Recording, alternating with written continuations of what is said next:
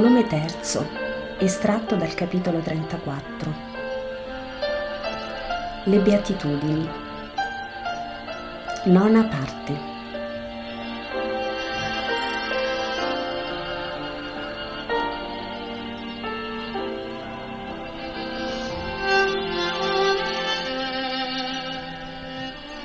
Maria è appena andata via e Gesù riprende. Voi siete sdegnati dell'avvenuto. Sono due giorni che il nostro rifugio, ben alto sul fango, è turbato dal sibilo di Satana. Non è più dunque un rifugio e noi lo lasceremo. Ma voglio ultimarvi questo codice del più perfetto in questa ampiezza di luci e di orizzonti Qui realmente Dio appare nella sua maestà di creatore e, vedendo le sue meraviglie, noi possiamo giungere a credere fermamente che il padrone è Lui e non Satana. Non potrebbe il maligno creare neppure uno stelo d'erba, ma Dio tutto può. Questo ci conforti. Ma voi siete tutti al sole ormai e ciò vi nuoce. Spargetevi allora su per le pendici vi è ombra e frescura. Prendete il vostro pasto se volete, io vi parlerò sullo stesso argomento. Molti motivi hanno protratto l'ora, ma non vi rincresca di ciò. Qui siete con Dio. La folla grida, sì, sì, con te, e si sposta sotto i boschetti sparsi sul lato orientale, di modo che la parete e le frasche fanno riparo al sole già troppo caldo. Gesù dice intanto a Pietro di smontare la sua tettoia. Ma ce ne andiamo proprio? Sì, risponde Gesù. Perché è venuta lei? Sì, ma non lo dire ad alcuno, e specie allo zelote. Ne rimarrebbe afflitto per Lazzaro. Non posso permettere che la parola di Dio sia fatta scherno di pagani. Capisco, capisco. Allora però capisci anche un'altra cosa. Quale maestro? La necessità di tacere in certi casi. Mi raccomando, tu sei tanto caro, ma sei anche talmente impulsivo da uscire in osservazioni pungenti. Capisco. Non vuoi per Lazzaro e Simone? E per altri ancora? Perché pensi che ce ne saranno oggi? Oggi, domani e dopodomani e sempre, e sempre sarà necessario sorvegliare l'impulsività del mio Simone di Giona. Vai, vai a fare quanto ti ho detto. Pietro se ne va, chiamando in suo aiuto i compagni. L'Iscariota è rimasto pensieroso in un angolo. Gesù lo chiama tre volte perché non sente. Infine si volge. Mi vuoi, maestro? chiede. Sì, va tu pure a prendere il tuo cibo e ad aiutare i compagni. Ah, non ho fame, e neppure tu. Neppure io, ma per opposti motivi. Sei turbato, Giuda? No, maestro, stanco. Ora andiamo sul lago e poi in Giudea, Giuda, e da tua madre, te l'ho promesso. Giuda si rianima. Vieni proprio con me solo, ma certo, voglimi bene, Giuda. Io vorrei che il mio amore fosse in te al punto da preservarti da ogni male. Maestro, sono un uomo, non sono un angelo. Ho attimi di stanchezza. È peccato aver bisogno di dormire. No, se tu dormi sul mio petto. Guarda là la gente com'è felice e com'è lieto il paesaggio da qui. Però deve essere molto bella anche la Giudea in primavera. Bellissima, maestro, solo che là sulle montagne che sono più alte di qui è più tardiva. Ma vi sono fiori bellissimi. I pometi sono uno splendore. Il mio, cura particolare della mamma, è uno dei più belli. E quando ella vi cammina, coi colombi che le corrono dietro per avere grano, credi che è una vista che placa il cuore.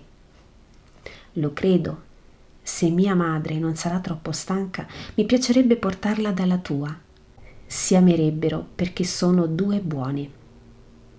Giuda, sedotto da questa idea, torna sereno e dimenticandosi di non aver fame e di essere stanco, corre dai compagni ridendo allegro e, alto com'è, slaccia i nodi più alti senza fatica e si mangia il suo pane e olive, allegro come un fanciullo. Gesù lo guarda con compassione e poi si avvia verso gli apostoli. Ecco il pane, maestro, e un uovo Me lo sono fatto dare da quel ricco là, vestito di rosso. Gli ho detto, tu ascolti e sei beato. Lui parla ed è sfinito. Dammi uno dei tuoi ovetti, farà meglio a lui che a te. Ma Pietro. E no, signore, sei pallido come un bambino attaccato ad un petto vuoto e stai diventando esile come un pesce dopo gli amori. Non voglio avere rimproveri da farmi. Ora lo metto in questa cenere calda sono le fascine che ho arrostite e tu te lo bevi. Non lo sai che sono. Quanti sono? Settimane certo, che non si mangia che pane e olive e un poco di latticello. Mm, sembriamo in purga. E tu mangi meno di tutti e parli per tutti. Ecco l'uovo, bevilo tiepido, che fa bene.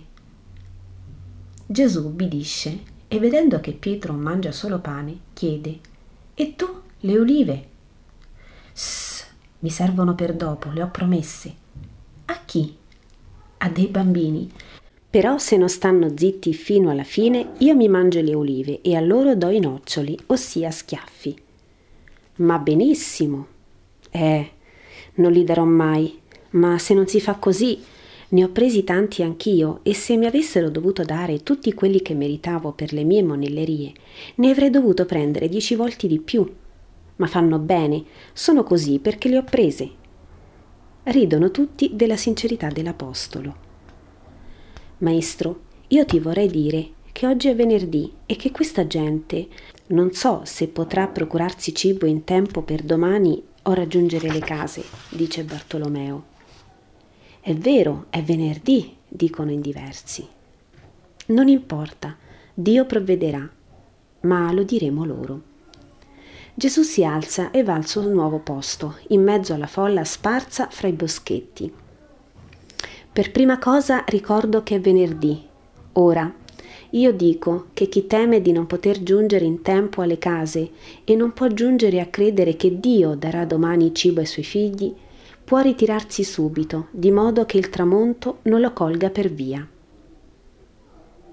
Su tutta la folla si alzano una cinquantina di persone tutti gli altri restano dove sono. Gesù sorride e comincia a parlare. Avete udito che fu detto in antico, non commettere adulterio. Chi fra voi mi ha udito in altri luoghi sa che più volte io ho parlato su questo peccato. Perché, guardate, per me è peccato non solo per uno, ma per due o tre persone. E mi spiego. L'adultero pecca per sé, pecca per la sua complice, pecca portando a peccare la moglie o il marito tradito, il quale o la quale possono giungere a disperazione o a delitto. Questo per il peccato consumato. Ma io dico di più, io dico non solo il peccato consumato, ma il desiderio di consumarlo è già peccato. Cos'è adulterio, infatti? è il desiderare febbrilmente colui che non è nostro o colei che non è nostra. Si comincia a peccare col desiderio, si continua con la seduzione, si completa con la persuasione, si corona con l'atto. Come si comincia? Generalmente con uno sguardo impuro e ciò si ricollega a quanto dicevo prima. L'occhio impuro vede ciò che è nascosto ai puri e per l'occhio entra la sete nelle fauci la fame nel corpo, la febbre nel sangue. Sete, fame, febbre carnale. Ha inizio il delirio. Se l'altro, il guardato, è un onesto, ecco che il delirante resta solo a rivoltarsi sui suoi carboni ardenti, oppure giunge a denigrare per vendetta. Se è disonesto anche il guardato, ecco che risponde allo sguardo e ha inizio la discesa nel peccato. Perciò io vi dico, chi ha guardato una donna con concupiscenza ha già commesso adulterio su lei perché il suo pensiero ha già commesso l'atto del suo desiderio. Piuttosto che questo, se il tuo occhio destro ti è stato cagione di scandalo, cavalo e gettalo lungi da te. Meglio per te che tu sia senza un occhio che sprofondare nelle tenebre infernali per sempre. E se la tua mano destra ha peccato, mozzala e gettala via. Meglio per te essere senza un membro, piuttosto che essere tutto nell'inferno. È vero che è detto che i deformi non possono più servire Dio nel Tempio, ma oltre la vita, i deformi per nascita, che siano santi, o i deformi per virtù, diverranno belli più degli angeli e serviranno Dio amandolo nella gioia del cielo. Vi è anche stato detto, chiunque rimanda la propria moglie le dia libello di divorzio. Ma questo va riprovato, non viene da Dio Dio disse ad Adamo, questa è la compagna che ti ho fatto, crescete e moltiplicatevi sulla terra, riempitela e fatela a voi soggetta. E Adamo, pieno di intelligenza superiore perché ancora il peccato non aveva offuscata la sua ragione, uscita perfetta da Dio, esclamò, Ecco finalmente l'osso delle mie ossa e la carne della mia carne. Questa sarà chiamata virago, ossia altro me, perché tratta dall'uomo. Perciò l'uomo lascerà suo padre e sua madre e i due saranno una sola carne. E in un accresciuto splendere di luci, l'eterna luce approvò con un sorriso il detto d'Adamo, che diventò la prima, incancellabile legge. Ora, se per la sempre crescente durezza dell'uomo, l'uomo legislatore dovette mettere un nuovo codice, se per la sempre crescente volubilità dell'uomo dovette mettere un freno. Questo non cancella la prima genuina legge, nata nel paradiso terrestre e approvata da Dio. Io vi dico, chiunque rimanda la propria moglie, eccetto il caso di provata fornicazione, l'espone all'adulterio. Perché, infatti, che farà nel 90% dei casi la donna ripudiata? passerà ad altre nozze. Con quali conseguenze? Oh, su questo quanto ci sarebbe da dire. Non sapete che potete provocare incesti involontari con questo sistema? Quante lacrime sparse per una lussuria. Sì, lussuria, non ha altro nome. Siate schietti. Tutto si può superare quando lo spirito è retto, ma tutto si presta a motivo per soddisfare il senso quando lo spirito è lussurioso. Frigidità femminile, pesantezza di lei, incapacità relativa alle faccende, lingua pisbetica, amore al lusso, tutto si supera, anche le malattie, anche l'irascibilità, se si ama santamente. Ma siccome dopo qualche tempo non si ama più come il primo giorno, ecco che allora si vede impossibile ciò che è più che possibile, e si getta una povera donna sulla via e verso la perdizione. Fa adulterio chi la respinge, fa adulterio chi la sposa dopo il ripudio. Solo la morte rompe il matrimonio, ricordatevelo. E se avete fatto una scelta infelice, portatene le conseguenze come una croce, essendo due infelici ma santi, e senza fare maggiori infelici nei figli che sono gli innocenti che più soffrono di queste disgraziate situazioni. L'amore dei figli dovrebbe farvi meditare cento volte cento, anche nel caso di una morte di coniuge. Oh, se sapeste accontentarvi di quanto avete avuto e al quale Dio ha detto basta. Se sapeste, voi vedovi e voi vedove, vedere nella morte non una menomazione, ma una elevazione ad una perfezione di procreatori. Esser madre anche per la madre estinta. Esser padre anche per il padre estinto.